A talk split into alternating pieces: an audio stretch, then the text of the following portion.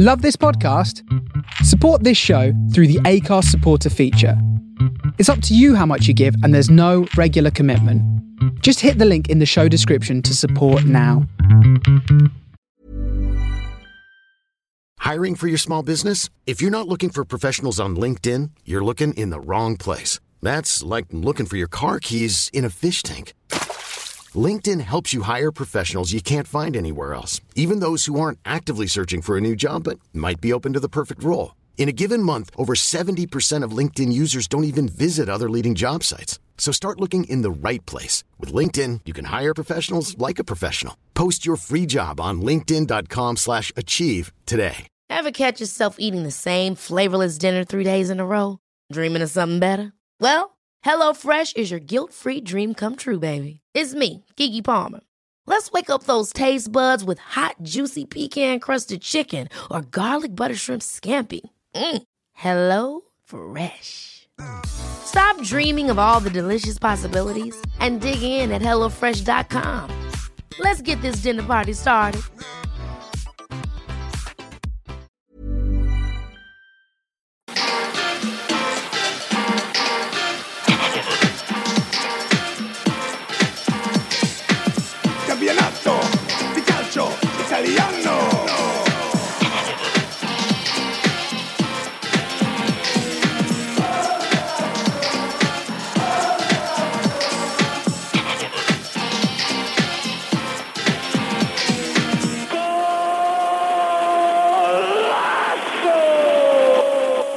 Hello, hello, good evening, and welcome along to the latest Forza Italian football podcast. I am not Dov Schiavone, Kevin Pogosowski. I am your usual regular host, Connor Clancy, and I messed up the intro, but in a slightly different way. I left the noisy app open, but I am back. I'm very, very happy, and I do have Kev Pogosowski joining me. Kevin, hello. Are you still as drunk as you were whilst messaging me last night?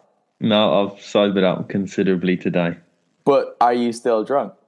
Mm, No, Okay, you took a little bit of time to think about that. But that's hungover all right. maybe. That's all right. Is this still a knock-on effect from last weekend? Uh, no, no, no. Um, there's a suitable enough gap for this to be a new uh, drunken weekend. Yeah, but I know you, so it's also close enough to last for it to be a short enough time. Anyway, joining me is the ever professional Vito Doria. Vito, hello. Hi, Connor. Glad to be back. Was a shame I had to miss out last week after the was it a laptop gate, but Ah. uh, looks like um, things are back to normal, shall we say?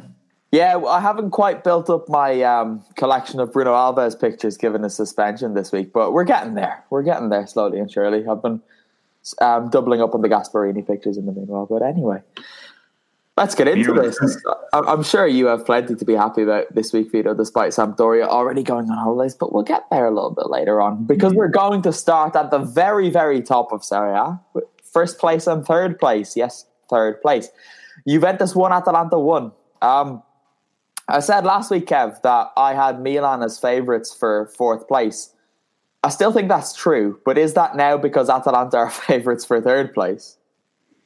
Yeah, I think probably because I think I discounted um, Milan last week for a Champions League spot, and I think it's because I've had this this overwhelming certainty that Inter were going to always sort of just retain a, a place in the top four, and that's looking even more um, uncertain as the weeks go on. But um, yeah, it's it's it's Milan's looking like they've got a really good shout um, considering their opposition next weekend. Well, given what's happening at Inter, Vito, is is it more a case of it not just being uncertain, but even a little bit unlikely that they'll get top four now? Because Milan have a quite easy game, whereas Inter play Empoli, who are flying high at the moment. I think Inter can really lose that Champions League spot, and it's mostly because of the circumstances that you have mentioned. Empoli are in top form now, and uh, they're going to be really hungry to get that shock victory against Inter. So I think, uh, although Empoli are a weaker team on paper, I do fancy their chances. While with Milan, they're facing Spal in Ferrara next week, and uh, Spal, they've lost their last two games, and despite you know putting in gallant performances, they don't have much to play for themselves. So I think if we look at the circumstances, Sassuolo, you know, you'd think that they won't do much against Atalanta. So I think it looks like Atalanta and Milan will get into the Champions League at Inter's expense. Yeah, well, I said this was we were starting with Juventus Atalanta, but then I decided to move it on swiftly. But we'll go back to Juve Atalanta in a minute. Let's talk about Inter then, because they are their last few months has been an implosion. Because as you said, Kev, they were guaranteed top three. It was Juve had it one, Napoli had second, and Inter had third. And now they might not get the Champions League, and that would be a complete disaster. Yeah, they weren't they weren't playing particularly well. You just got your confidence of them seeing it out because they were just grinding results out. You know, and obviously Spalletti has got a history of being able to do that with clubs, you know, and maintain that sort of level of success. But I, I also kind of feel a little bad for him when he gets um, sort of all of the criticism for the, you know, because I think Mauro Icardi for the way in which he dealt with that situation that has really sort of been the catalyst for this sort of implosion. I think he needs to take some of the um, the responsibility for that as well because there was a there was a clear break within the dressing room of those that kind of were, if you like, supporting the club stance on Icardi uh, and and those that maybe probably wanted him back in the side to lend them a hand um, banging the goals in even the fact that this Icardi thing has happened, is that itself, the fact that it was allowed to happen under Spalletti, Kev, do you think that's a bit of an indictment on his coaching or his, his hands on management? I'm I'm not sure. I think I think with a with a personality like Icardi and his importance to the side, you know, because he he is such he is so crucial to to them scoring goals and any success that Inter achieve you'd almost if the if the if the coach's position was weaker, then the club would side with the player, and that even though we've never allowed him to, you know, been stripped of the captaincy or any of that. So, in a way, I think it looks relatively good on Spalletti that whether they came to the decision of the club or whether the club backed his decision, that that they were willing to do that. Yeah, fair enough. But um, speaking speaking of Luciano Spalletti, Vito, he's in kind of a funny position because he's obviously under contract at Inter. He's being paid to get them into the Champions League, but he's being paid to get them into a Champions League, and it's pretty certain that he's not going to be there to guide them in the Champions League next season. It is very possible because the rumours of Antonio Conte going to Inter have really intensified in recent weeks. It seems that there is that desire, at least, looking from the outside that Spalletti will be gone by the end of the season. And uh, between the performances not being overly convincing and also this Icardi fiasco, you also got to keep in mind the way Francesco Totti was faced at Roma while Spalletti was the coach. Uh, it's pretty, yeah, it's you know, probably a bit disappointing for Spalletti himself if they do get into the Champions League and he's no longer there. But looks like that the club wants to go in a different direction with the coach, and perhaps they don't see much of a long term future with Spalletti or seeing greater improvements with him as the coach. Yeah, or Kev, rather, what do you reckon? Hmm. We do. You do wonder that because um, they were they were fairly passive against Napoli tonight. Whether Spalletti thinks that if he if he gets them out of the Champions League next year, that he might have a chance of uh, retaining his job because uh, nobody, you know, the rumours that are circulating is that Conte will only come in um, if there's Champions League football secured, and obviously now you've got the the Max Allegri factor as to Conte's being um, well included in those potential candidates for the Juve job, which I'm not entirely convinced will happen. No, you're not having it. Just not sure if they'll go. They might see it as going step back again because they want this Champions League. Conte couldn't do it. Allegri's not been able to do it. Yeah, it's a it's a fair point. It's a fair point. Anyway, I'm um, speaking of Napoli, because they've, I think they deserve a bit of credit, you know, because they've nothing left to play for, but they they bloody well took a job or took care of Inter tonight. Vito, they were four. They won four one against Inter, who had everything to play for. Well, it was a great performance from Napoli, and uh, some of the goals too were quite impressive. Uh, Fabian Ruiz, especially his second one, was a pretty good strike. And uh, yeah, he scored two. So very impressive for the Spaniard, and he's been one of the revelations. And Zielinski, he produced another blockbuster as well with that long range strike. The one that really puzzled me, though, was the second one by Dries Mertens. He had two players on him. He's the shortest guy on the field. Mind you, one of those defenders was D'Ambrosio, who has his good days and bad days, and he still scored with a header. So, yeah, that's rather bizarre to say the least. Yeah, it was a strange one, right? Miranda was awful on that. Miranda was between Mertens and the ball, and then he ran the other side of Mertens. I only caught the highlights because I chose to watch Juve um, Atalanta, but it was it was the most bizarre piece of defending. And actually, I thought Handanovic could have done better on both the uh, the last two goals.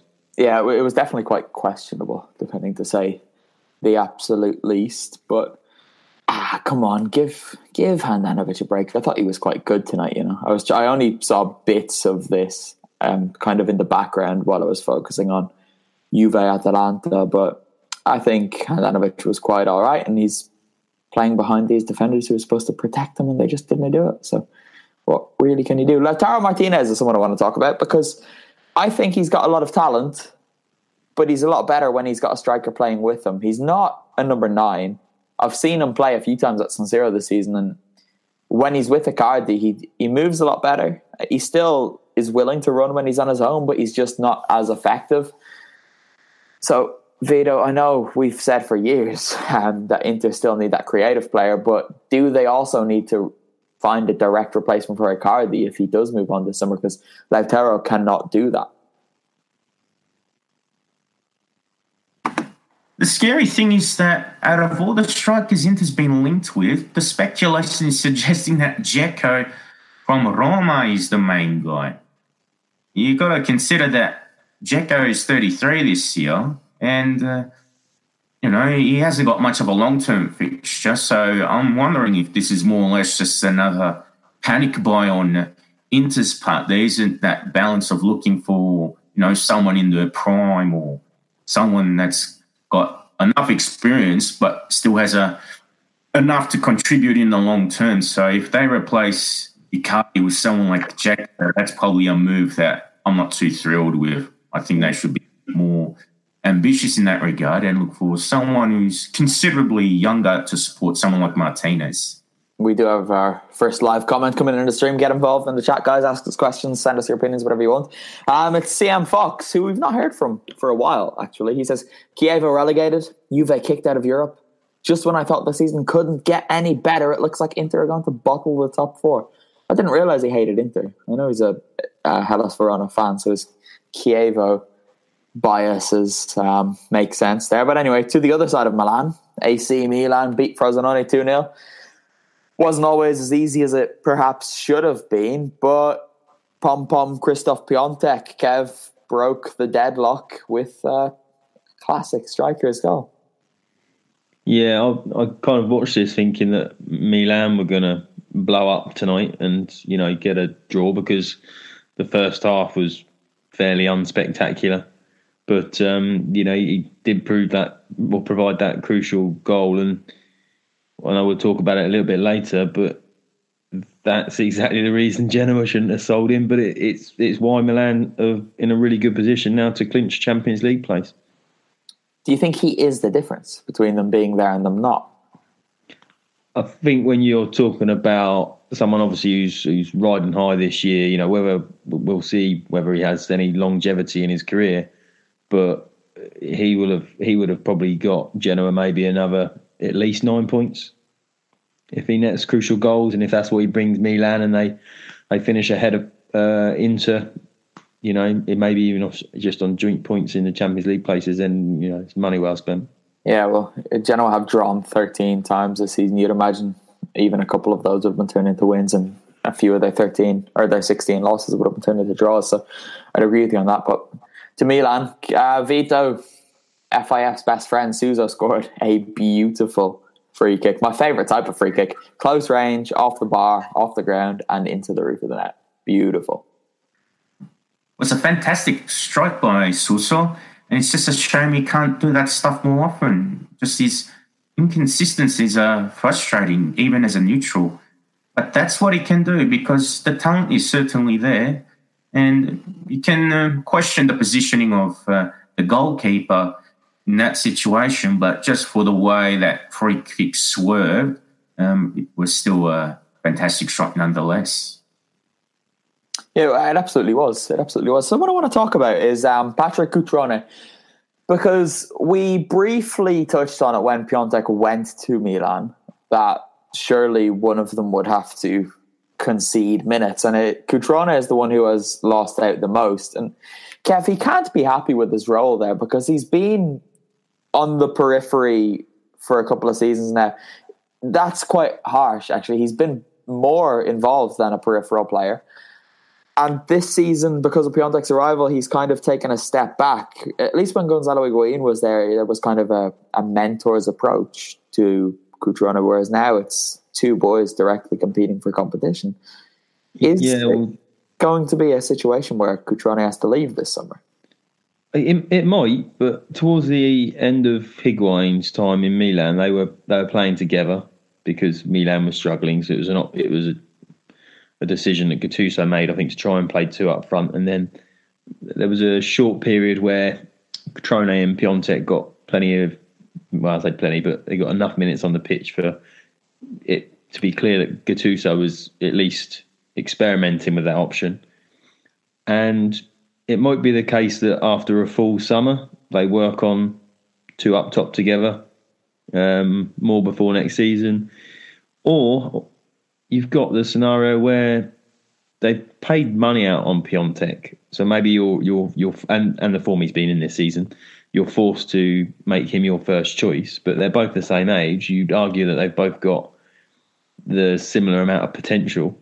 Um, so it might be that Piątek becomes the peripheral figure if Cutrone pushes on, and if he's got the desire and the um, to do that and to fight for the place, then it might not seem all too bad for him being relatively young. Yeah, you know, I think it's a little bit more unlikely though, just because of the fact that they spent money on Piątek, so they'll try and push him that little bit more. Uh, I think but, it does force your hand a little, mm, especially currently. But anyway, Milan are fifth on 65 points. Inter are fourth on 66 points, which means Atalanta are third on 66 points due to the fact that they thumped Inter 4 1 in Bergamo earlier this season. But we'll get back to where we were supposed to start, Vito. Um, Atalanta drew 1 all at Juventus, and they might feel a little bit hard done by that they didn't get all three points?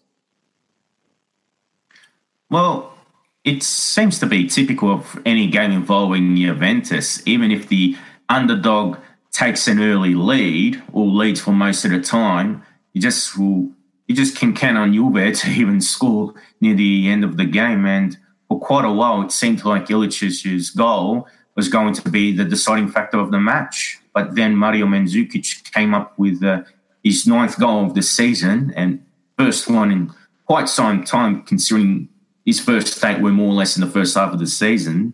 And it was good to see Mandzukic score, but yeah, definitely disappointing for Atalanta. And I'm sure they would feel it's two points lost because those additional two points would have made a world of difference in these circumstances. Absolutely. It's usually nice to see Mandzukic score. This time, less so. But it was an emotional day at the Allianz Stadium, Kev. Juventus got their trophy.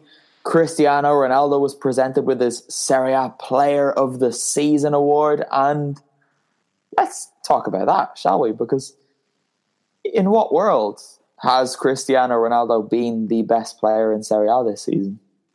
In the marketing and communications department world, I imagine.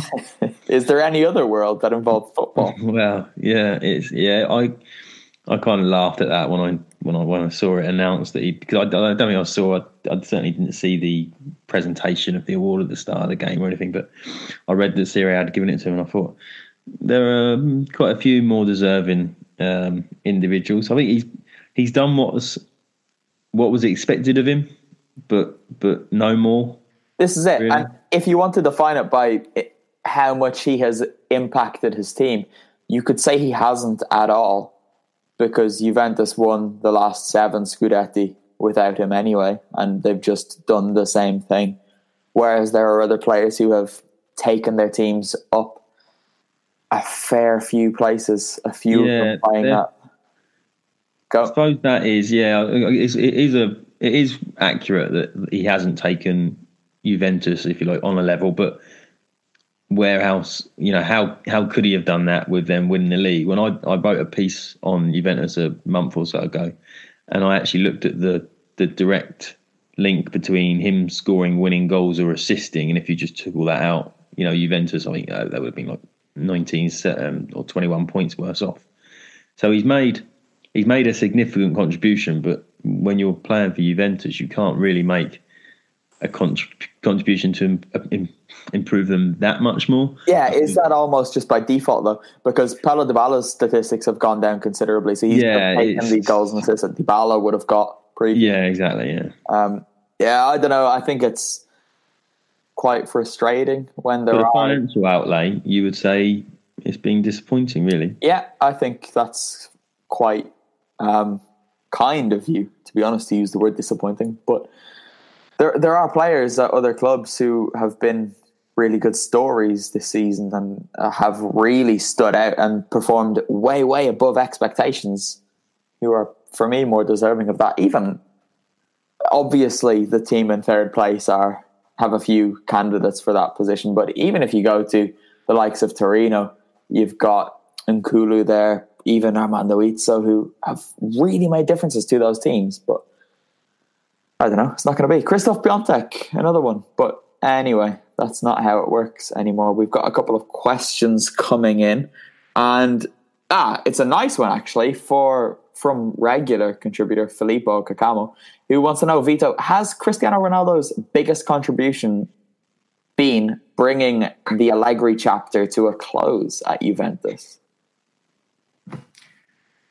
I think uh, at the moment we can say yes, but maybe with some slight reservations. But I reckon in hindsight or over time, we'll probably say it's a definite yes.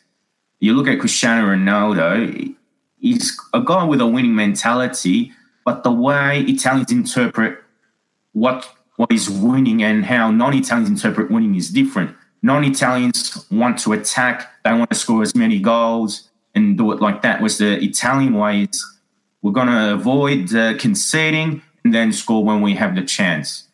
Uh, Allegri is probably more typical of the typical Italian way of thinking, whereas Ronaldo um, he's not necessarily going to bring his party tricks out all the time, but uh, he wants to be in a team that's always going for it and scoring as many goals as possible. And although Juve have scored a lot this season, they've often played like a team in second gear anyway. So he's done his bit or what's expected of him.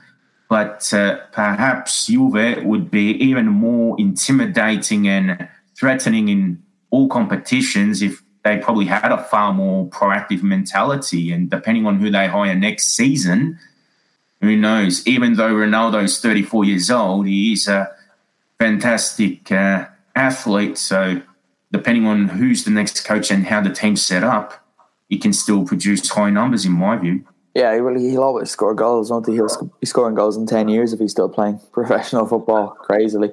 Kev, Allegri is going. Juventus announced it in five years at Juventus. Allegri won five Scudetti, four Coppa Italia, uh, two so- Super Coppa Italia, but no European success, which seems to be the thing that people are defining his spell with, which I've been critical of them this season, but to write Allegri off as disappointing at Juventus for me is ridiculous because he steadied a ship and arguably improved the team that Antonio Conte had looking pretty imperious.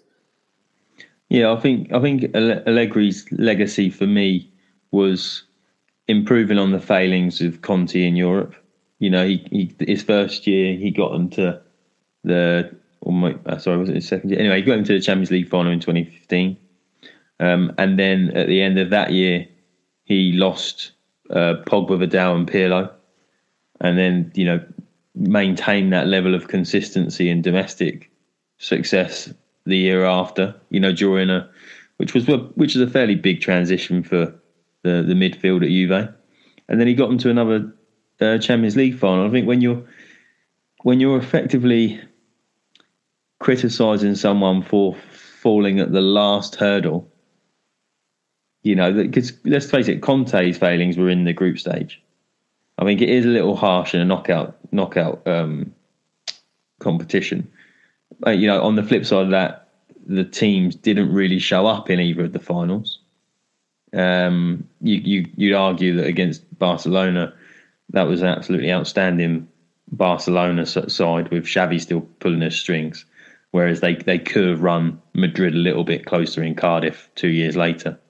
Mm. But Well- yeah, Yeah, it's one of those, isn't it? You're always going to have people who criticize anything, especially when it's a club who are as divisive as Juventus are with their 35 Scudetti, as they showed everyone on their little cakes today in the press room, ensuring the photos of the number 37 got out there. Just, what a bunch. Anyway, um, I was quite pleased actually that the the Allianz Stadium and those inside it gave Allegri a good send off this evening. And he seemed quite moved by it as well, which was nice. Another person who was very visibly moved was Andrea Barzagli because he's played his last game at home for Juventus. He's retiring at the end of the season. He was taken off 15 minutes into the second half. That's his number.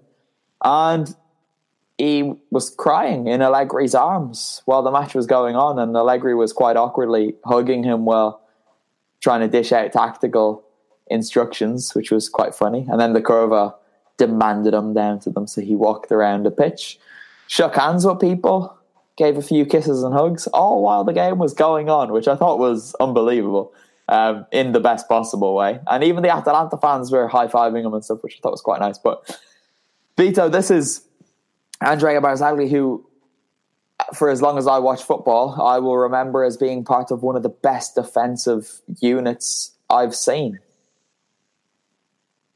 He did make a fun. It was part of a fundamental uh, part of that uh, Juventus uh, defense, shall we say? Well, he was one of the members of the BBC with uh, Leonardo Bonucci and Giorgio Chiellini, and he was as far back as 2012 when uh, Antonio Conte created that back three and made those three coexist. And he's one of those guys that had an Indian summer to his career because he was seen as a guy that had potential at Palermo, but uh, there were certain failings in his game and he was prone to errors. So even though by Euro 2008 he was 27, he still looked like he had some weak spots. Then he went to Wolfsburg, spent some time there in Germany, but he came to Juve when Luigi Del was there, and it seemed like surely he's wrapping up his career, but it was really a case of the best was yet to come. And I think playing at Juventus, he improved defensively. He became more aware, or more alert, and some might argue that his other teammates covered some perceived failings, but I think it just goes to show that in a league like the Serie A, uh, experience is vital. And I think just over time, he was part of a sure and uh, sturdy defense. And I think he deserves respect for his good performances, not just the performances of those around him. I don't think there's any doubt that he had his failings, but for me, this is what made that Juventus back three so beautiful because they all had their little failings that the other complemented. Um, it was really, really good because Bonucci obviously has his shortcomings, whereas Chiellini and Barzagli mopped up for those. Barzagli seemed like the coolest head in that back three. Um, Chiellini the the snidiest, and Bonucci the most unpredictable. But I, I've always loved watching him play, and I remember last year, I think it was last season, when Allegri started to use a, a four man defense rather than the usual back three. And for the last 15 minutes of games, basically, Barzagli would come on. And rather than do the usual where a player comes on and says, okay, we're doing this and this and this now, Barzagli would come on. No one would give any instructions and everyone would just know, okay, we know what we're doing now. It's just, I don't know. I just, I'll miss him. Um, Kev, do you want to give Andrea Barzagli some love?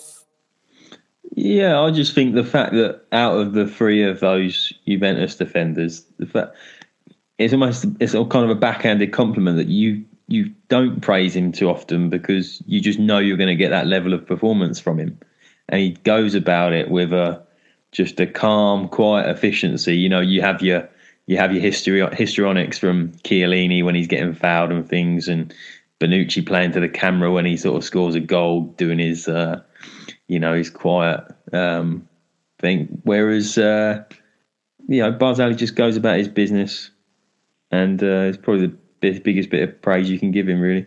Yeah, the most emotional I've ever seen the man was this evening, and it was it was quite moving. To be honest, I'm not going to say I was crying, but I was I don't know. I felt quite sympathetic towards him. Anyway, the fourth team in that Champions League run in are Roma, and they've made life very difficult for themselves by failing to beat Sassuolo at the Mapei Stadium, the atmospheric Mapei Stadium, I should say.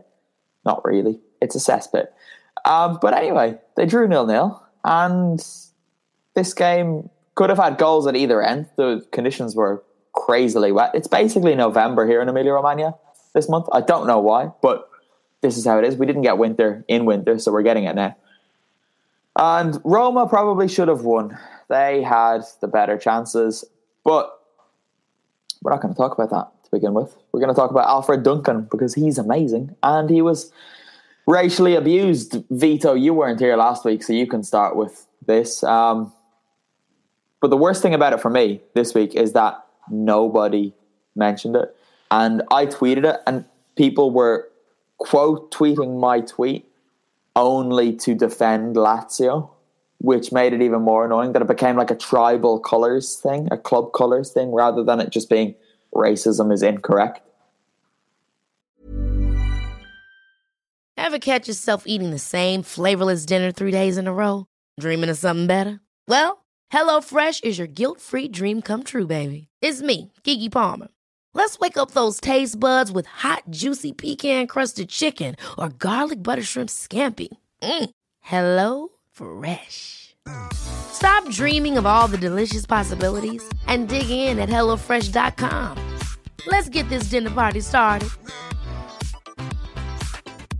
Hiring for your small business? If you're not looking for professionals on LinkedIn, you're looking in the wrong place. That's like looking for your car keys in a fish tank.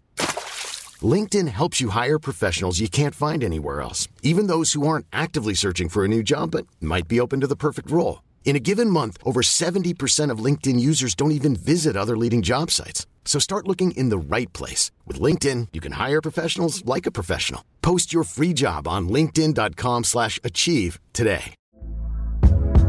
Hey there, it's Michele Norris. I'm host of a podcast called Your Mama's Kitchen. When I travel, I'm usually looking for a way to find a taste of home when I'm not at home. And one of the things I love to do when I am at home is entertain. And Airbnb allows me to do that. When I was in California recently, I rented a house that had a great kitchen. And when we were sitting around the table, we we're all thinking, we're in someone else's house. Someone could be in all of our homes as well.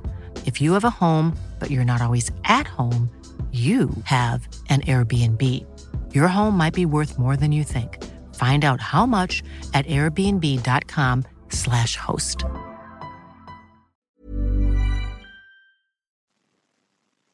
It's uh, another ongoing saga in Italian football this inability to deal with uh, racism and also, yeah, once again, just the Italian football, whether it be the authorities, the media, or even the fans, they're just trying to play it down too often, which is a shame, especially for us outside of Italy. But uh, yeah, sadly, it seems like they're going to continuously turn a blind eye, and we're not blessed with psychic power, so we can't predict when that catalyst for change in Italy is going to happen. Uh, well, being here doesn't seem to be coming anytime soon, sadly. But let's not do this again, Kev. I'm sure you'll agree with me on that. But Roma, ah, Roma. Just when it looked like they were starting to kind of get back on track under Claudio Ranieri, they announced that Daniele De Rossi was going to be leaving at the end of the season. And the Ultras are no longer very happy. Well, they were never very happy, but they were expressing their discontent quite loudly um, not just in the direction of people with different skin colors to them. But James Pallotta was branded a pezzo di merda plenty of times before and throughout the game. And Daniele De Rossi was praised as the last emperor of Rome. And he's going to be missed there. And Claudio Ranieri even stuck his boot in at the club. Basically said, for the last game of the season, I want you guys to to show your respect to Daniele because he's a, an amazing professional, amazing guy, and he deserves nothing more. After that, do and say whatever you like about whoever you like. And he also said that the club's decision to get rid of De Rossi was ridiculous. He didn't use that word, but it was along those lines. Kev, would you agree with Ranieri's sentiments there, given he is still currently employed by the club? Yeah, I think Claudio's always been fairly honest when he's given interviews, which people either do or don't like. I think the the more you hear about the uh, the De Rossi situation, that he, I think he went to the club and said, "Well, you know, the, why you know you didn't even think about like a pay as you play deal," and then apparently they've come back to him and gone, "Oh, is that an option?" And it's like, well, no, not now because it's you know you've already you've already told me that effectively I'm surplus to requirements, and I think as a fan, you know, of whatever club we follow, there's always moments where I say you're say you're say you're losing a game, but you're you know, putting pressure on, but you don't actually want your side to equalise because it just papers over the cracks. Yeah, I think there's so much that's gone on at Roma this year. You know, they wasted lots of chances against Sassuolo, but they've had the issue with the poor recruitment strategy over the summer. Um, you've got how they've treated De Rossi. Um, the fans must at this point just be getting to the stage where they think I don't want to get Champions League because it might actually open a few people's eyes to, you know, deeper deeper issues that they've got at the club that need um, resolving before they have another crack at even a Scudetto challenge. Yeah, I think the Scudetto challenge is a long, long way away at the moment. Well, unless these rumours are true that Qatar want Roma to be their next project, if they come in and pumped money in in their sneaky ways, maybe it would be possible. Who knows? They'll up their shirt sponsorship. Yeah, or just find other ways to sponsor them, but not under the same name. Um, Vito, we had quite an interesting little setup here because Sassuolo could have won this game too. Roma played. They played with three in the middle, but they didn't really because Zaniolo was wherever he wanted to be, and it was more of a 4 2 4. And they were exposed at times, particularly Alessandro Florenzi, and Jérémie Boga had an amazing time against him. And Roma played against a Sassuolo team who looked like the team they were at the start of the season. They were just lacking goals. I want to talk to you about Sassuolo. How far away from competing for Europe are they? Because at the start of the season, it looked like it was possible goes to show that a player like Kevin Prince Boateng really made a difference to Sassuolo. Realistically, he's the type of guy, especially at his age, that he'll be able to contribute well for a provincial club.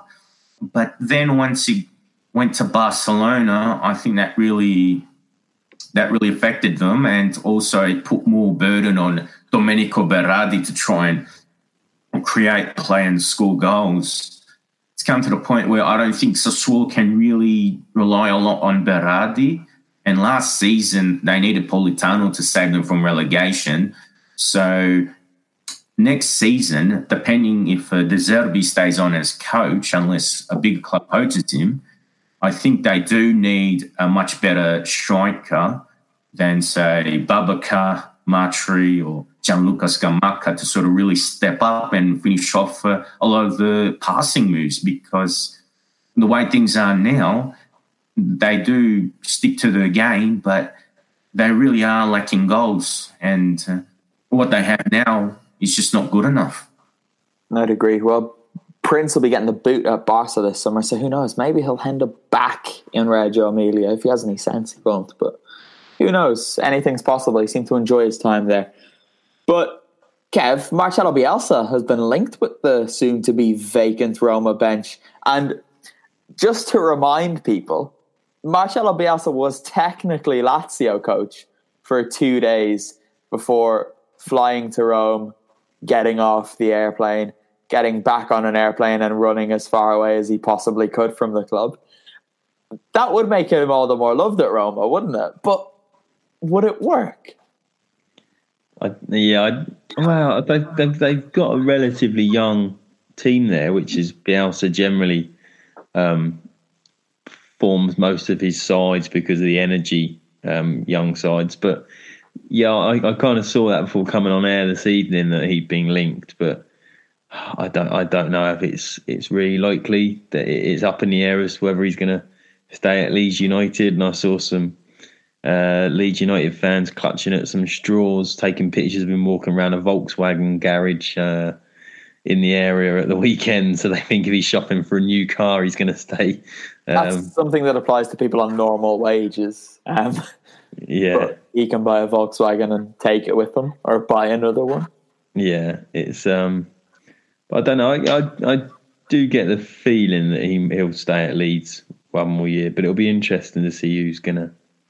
There's going to be a little bit of a merry-go-round, I think, or you know, you're going to have this influx of coaches. I think going to Roma, to Inter, to Juve now. It'll be, and possibly Fiorentina. Will Montella stay there? It's like it'll be interesting. I think who's actually in charge of everybody next year. Will Fiorentina even be in Serie A? Oh yes, that's, uh, that's, yeah. that's, another question completely. Mm.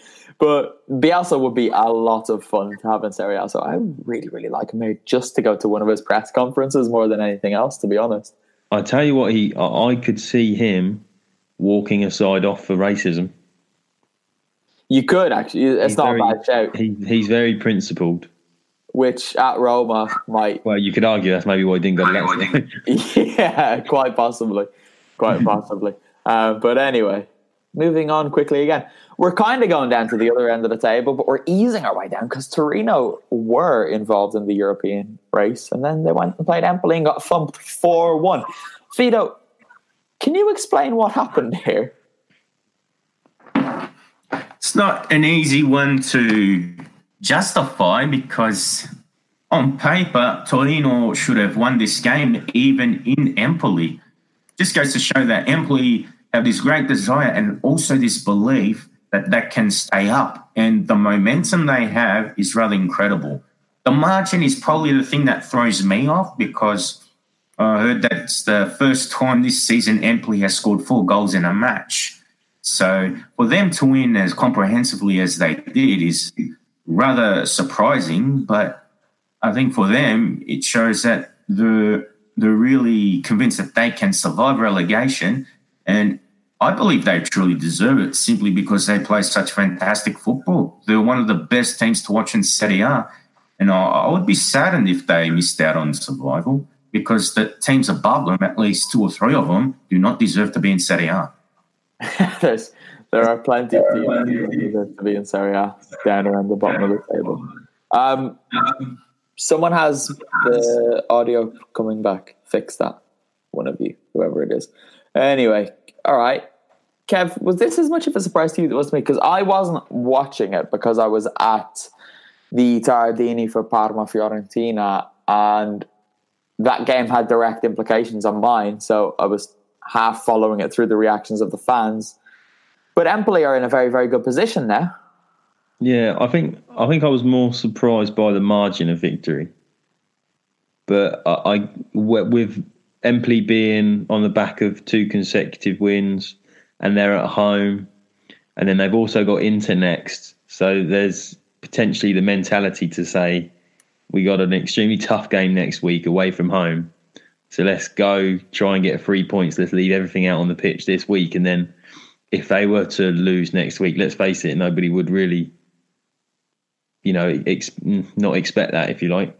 Um, but yeah, the the, mar- the margin. T- t- Torino just seemed to collapse, and I saw some people on, on social media tonight suggesting that the um, the scuffle between Sirigu uh, and um, Rincon was played its part, but that was I'm sure that was before last weekend's games. There was a video of them being pulled apart at training, and then Rincon came out and said, "Oh, we you know we fight all the time, but what happens on the training pitch stays between us. It's a you know, it's a highly pressurized environment, and and I kind of agree with that. But yeah, I don't know. It was just a real, it was just a real strange one for Torino to ship so many goals when they've been so um, solid defensively. I think it is actually the first time they've conceded four this year, as well as it being the first time Empoli have scored four. But yeah, it's definitely a strange result. The game it did impact then was Parma Fiorentina because this was this was so tense And it was clear beforehand, walking to the Tardini, that this was a game that meant a little bit more than any of the others this season. The last home game, second last game of the season. And the atmosphere was quite electric before kickoff, which it isn't always at the Tardini. But that electricity kind of faded and faded and faded. And then it was just tense silence. It was quite strange being at a game because when Empoli went ahead, the whole stadium just went silent. And I, I was initially quite confused. Something's terrible, something terrible has happened in this stadium. And I was looking around and I realized, oh, there's the other game. And then there was a big roar, so I figured Torino were level. And then with Empoli's third, second, third, and fourth goal, the place just everyone was on the edge of their seat. It was quite unusual. But the eruption when Ceravolo or Gerson headed the ball in was was something special. I was quite happy for Parma, to be honest with you. Living here, knowing people, I've developed not an affection for them, but a soft spot, perhaps. Um, and it's it's good to see them sticking around in Serie A for another year. But Gervinho was captain today, Vito, which I thought was very, very funny. Am I alone? I don't think you'd be alone. Although I do believe that Gervinho is head and shoulders above the rest of the squad, uh, just the kind of player, and more than anything, just the type of character he is, at least on the outside. He doesn't come across as a guy that's blessed with great leadership. And as I've discussed on uh, on more so than on previous pods, is that he tries to do too much uh, on his own. So for someone like him who's rather individualistic to be a captain, it's uh, it's a very odd choice. It was a very odd choice, but he came off and they got better after he came off. He was slow today, which is a sign that you need the season to end when Gervinho is being outrun by like Vitor Hugo and things like that. It, that's the one thing he has is pace, and he didn't have it. But um, Kev Parma got their win. They're going to be in Serie A next season, and I suppose the logical thing is they'll be looking to take another step forward next year. They've got three straight promotions behind them. Now they've stayed in Serie A. What's next? Well, I think maybe it's a bit early to to have them looking at the Champions League places. I mean, I think it might be a bit early for that. Well, I'm sorry, I should have said European places, but uh, you, you don't want to try to jump too far before sort of cementing your position there. And I think they could probably be happy with another 42 point season, to be perfectly honest, but they'll probably want to do a little bit better than that. There's still there's still quite a gulf between those sides that are in the European places, but they've got they've got their experience through your friend Bruno Alves and Gervinho, but they're not going to be around forever. So maybe it's some experience on a slightly younger. Um, yeah, maybe bring some youth in if they've got anything in the youth ranks that's um, looking particularly um, good. Um, something you said that was factually incorrect, Kev. Bruno Alves will be around forever. Oh, okay. I didn't realize he was one of the undead. Yeah, no, I, I thought that was quite clear to everyone now. I mean, a look at the man. But anyway, I, he I could be cast as uh, a Dracula type character in a in a movie. What are you saying about his physical appearance? Well, you know, like I, you know, I always put Dracula with like slicked dark hair, you know, lurking in the shadows, uh, starey eyes. Did you did you get to touch him or anything while he was off the pitch this weekend? You didn't pass. you know what? I was looking for him because usually the injured players or the suspended players sit right beside the press box. Oh, I imagine your knees were quivering. I I wasn't far from it. I was walking. I walked past that spot a lot more than I usually do, just looking for Bruno Alves, and I was going to like give him a little pat on the back or something. De- desperation is never a good look, Connor. For Bruno, Kev, I'm willing to look a little bit foolish, but okay. Sadly, I, I'm not sure he was there. You know, because he's not someone you'd miss. Those um, flowers went to waste, didn't they? Don't let my secret out, Kev. Come on. That's something I told you off air for a reason. But the other side of this, eh, it's no laughing matter, Vito Doria, because Fiorentina are in a lot of trouble and they could get relegated. If if they lose to Genoa and Empoli beat Inter, Fiorentina are going to Serie B. It's a scary possibility. And uh, the thing is that with Fiorentina, they seem to be going okay. Then then after the Frosinone defeat, there were those there was a statement about Pioli from the club.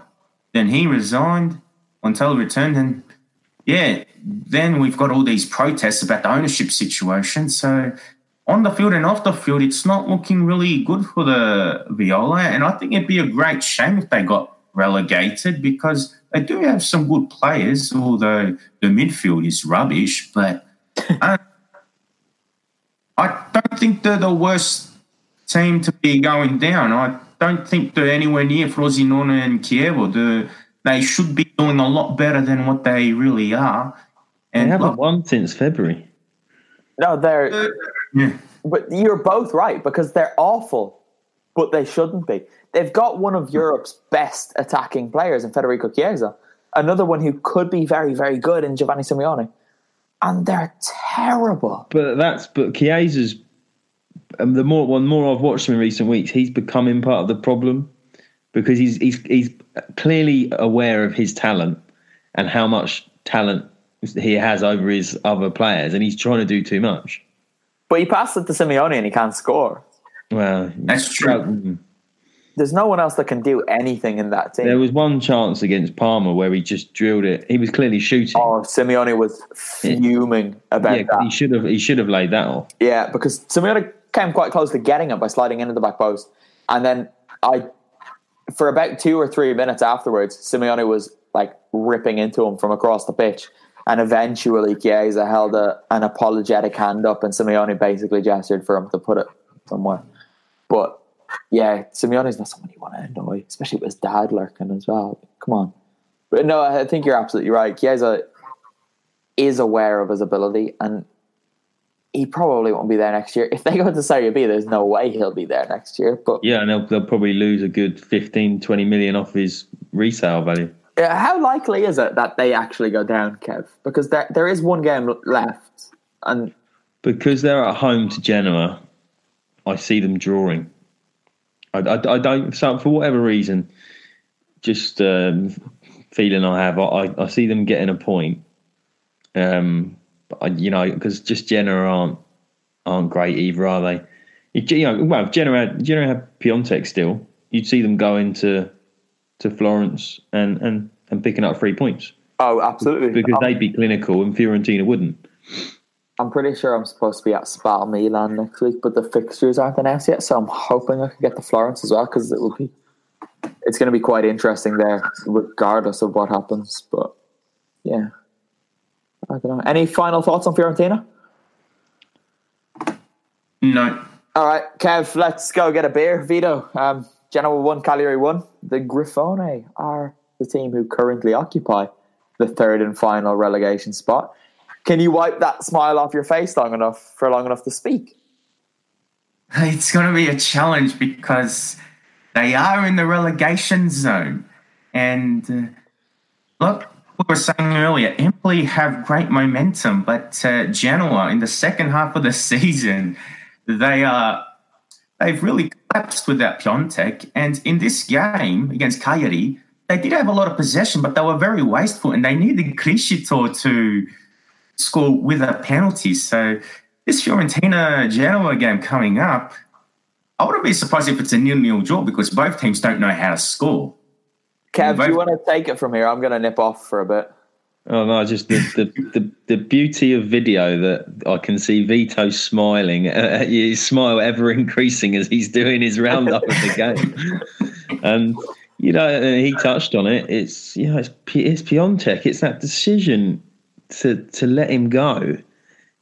is just unbelievable. I know Sanabria came in and scored some goals for a little for a little bit, but why they didn't just allow Milan to sign him and then loan him back for the for the remainder of the season is just beyond me. Seems strange, doesn't it? It really does. The more you think about it, the more you think just just hang on, give him until Well- the end of the season. But I guess they they risk losing a lot of money then. Well, yeah, unlike Fiorentina that would lose a significant amount on Chiesa, they got the full value for Piątek when he was at his at his highest, I suppose.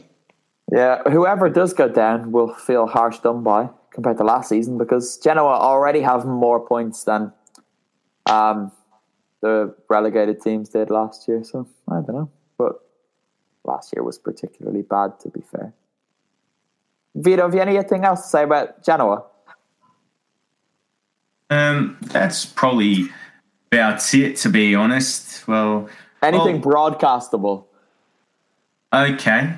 Well, within uh, no, without using any profanities, a few Sampdoria fan pages on Instagram did bring up the 2011 relegation and how Genoa fans celebrated that. So I think this time our time has come, and although I won't be there in the next few weeks, I will be there in October. So I'll be there for some very late celebrations. Tell us, Vito. You've never mentioned it before. How did they celebrate that relegation? Well, one of the main streets in the center of the historical center or centro storico was that they got a coffin and they draped that coffin with a Sampdoria flag.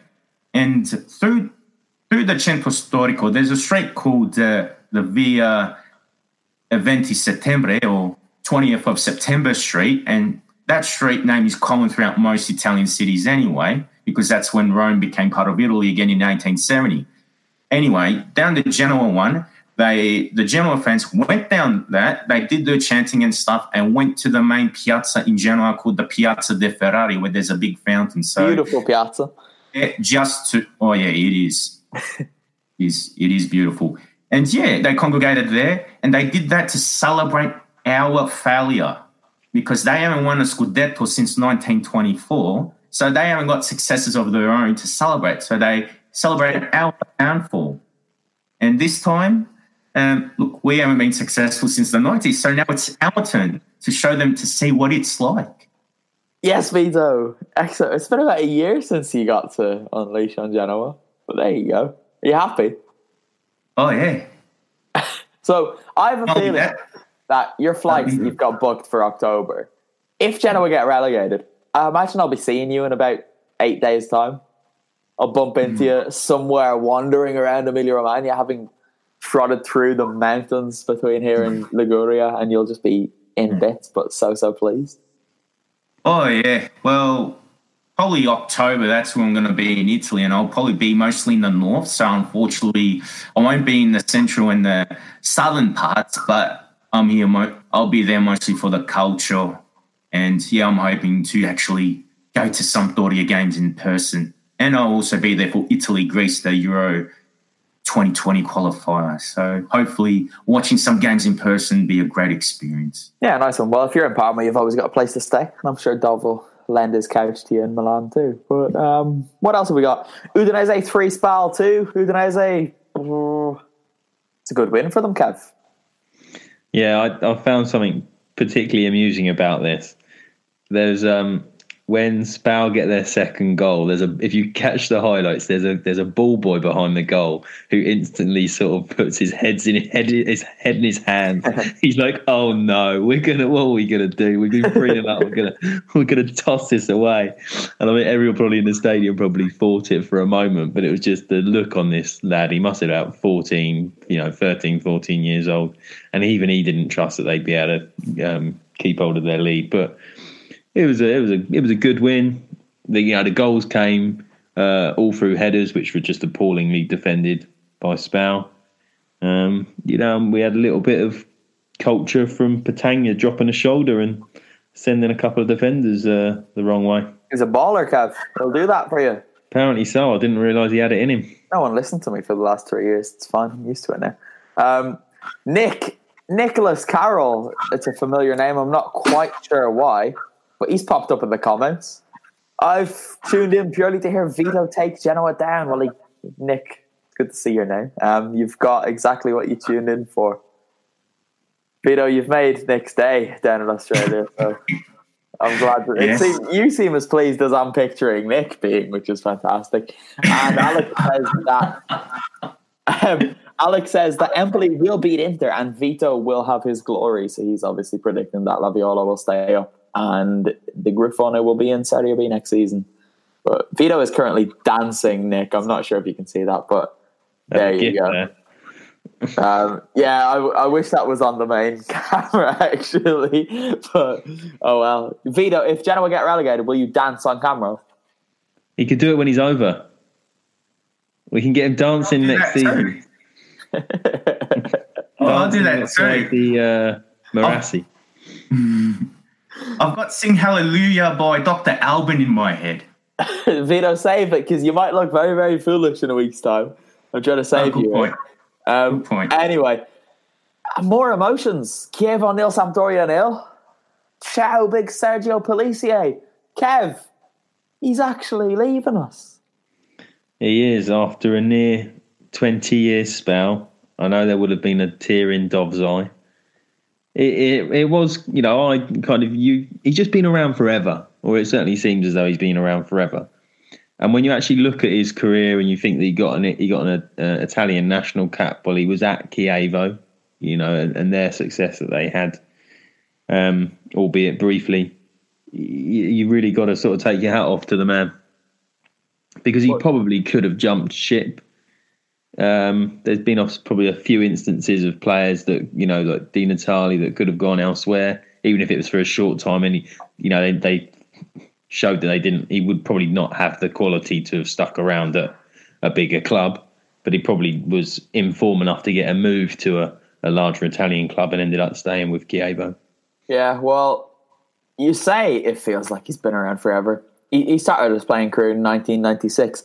So, given I was born in the last month of 1993, he effectively has been around playing football for my entire life. And now at 40 years old, he's he's hanging up his boots, which is it's an emotional time. He's only five foot nine, Kev. I thought he No, I noticed big. that when I was looking at his numbers. I thought he was a bit. He's called Big Serge. Yeah, He's smaller than me. Uh, He's but he's one of those he's one of those chaps, I suppose, that his character almost gives him that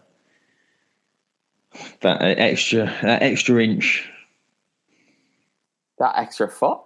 I Mm. would say. Anyway, I think we're done. Are we done? Yeah, Bologna tomorrow, isn't it? Yeah, Bologna Lazio tomorrow, and there's another game that I didn't even bother to mention. Um, I think. No, I think we got them all. No, we did do them all.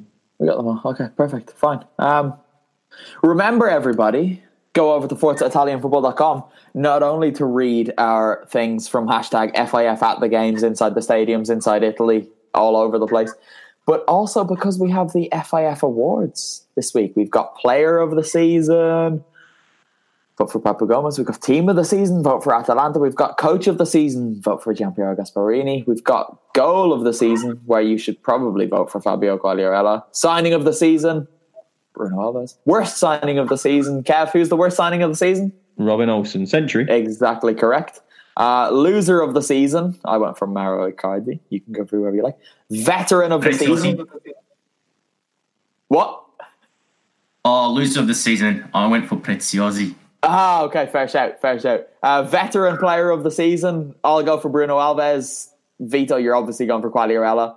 Kev, who are you going for? A veteran, uh, Quagliarella. Yeah, Because good man. Whoa, him hang player on. of the season. You hate Fabio Quagliarella. I don't hate. I hate. Young player of the season, I've gone for Nicolo Barella. Kev, you said the same. Vito, Yeah. who are you going for? I'm going for his namesake Zaniolo. Nice one. And lastly, the Marco Materazzi Award for Greatness. There are two candidates. I'm not going to say who they are. Go over to the website to see. Um, it's always the same winner, basically. But anyway, there are two different candidates, I should specify, with a little asterisk beside that. Head over to ForzaItalianFootball.com for all of our match coverage, Serie A news, opinions, end of season stuff, which we've got a bucket load of coming your way. Um, each of the three of us will be doing a fair bit as well. So thank you to you two for helping me out with all of that. And we will be back with another FIF pod next week, and then there will also be a end of season review pod too. But I'm not sure if that's going to be the same group. It might be some of us and some of the usual bonus podders, but who knows? We'll we'll see when it comes. Any final words, Kev? Uh, no, I don't think so. No. Okay. Speak to you next week. You will. Thank you, Vito. Any final words? You're welcome, Connor. Oh, just a very quick one. I'm a big Giampaolo Pazzini fan after his time at Sampdoria, and uh, Verona bet Perugia 4 1 in extra time in the Serie B playoffs, and he got two goals. So happy with that and happy for him. Excellent, nice stuff, and he'll be doing the the Pazzo eyes in Serie A next season again, possibly. I don't want Verona back up for a number of reasons, but we won't get into them. Um, I guess the last thing I have to say is Atalanta have already qualified for Europe next season for the third year in a row. And Gasperini's a genius. Anyway, goodbye. Bye. Ciao, ciao.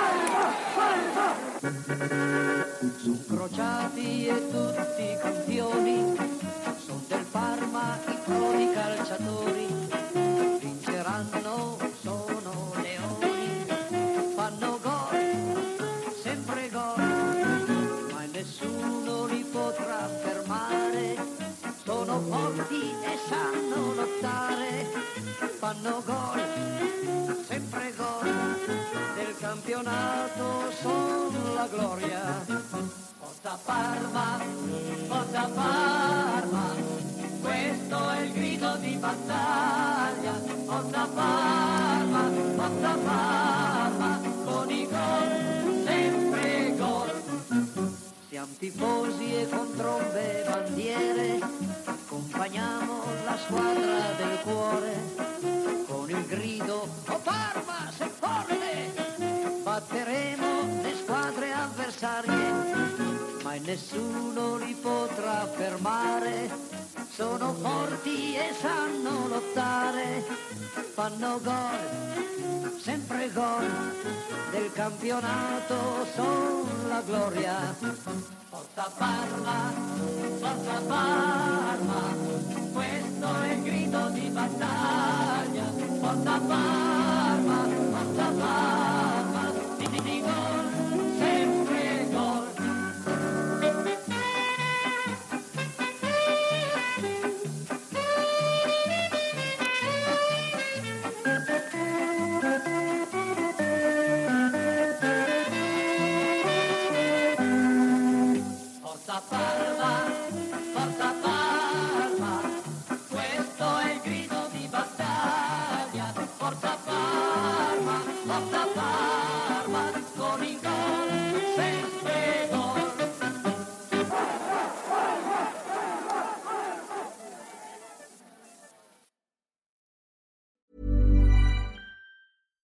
catch yourself eating the same flavorless dinner three days in a row?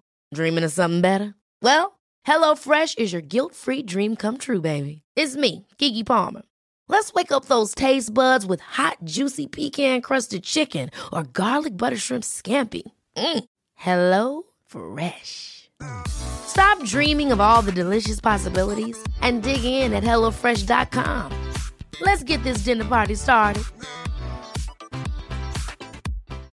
It's the Kia Summer Sticker Sales Event, so give your friends something to look at, like a B&B with an ocean view, an endless field of wildflowers, or a sunset that needs no filter. Make this a summer to share and save with a capable Kia SUV or powerful sedan. See your local Kia dealer or visit kia.com to learn more. Kia, movement that inspires. Call 800 334 Kia for details. Always drive safely. Sale applies to purchase of specially tagged 2024 vehicles only. Quantities are limited. Must take delivery by 7824.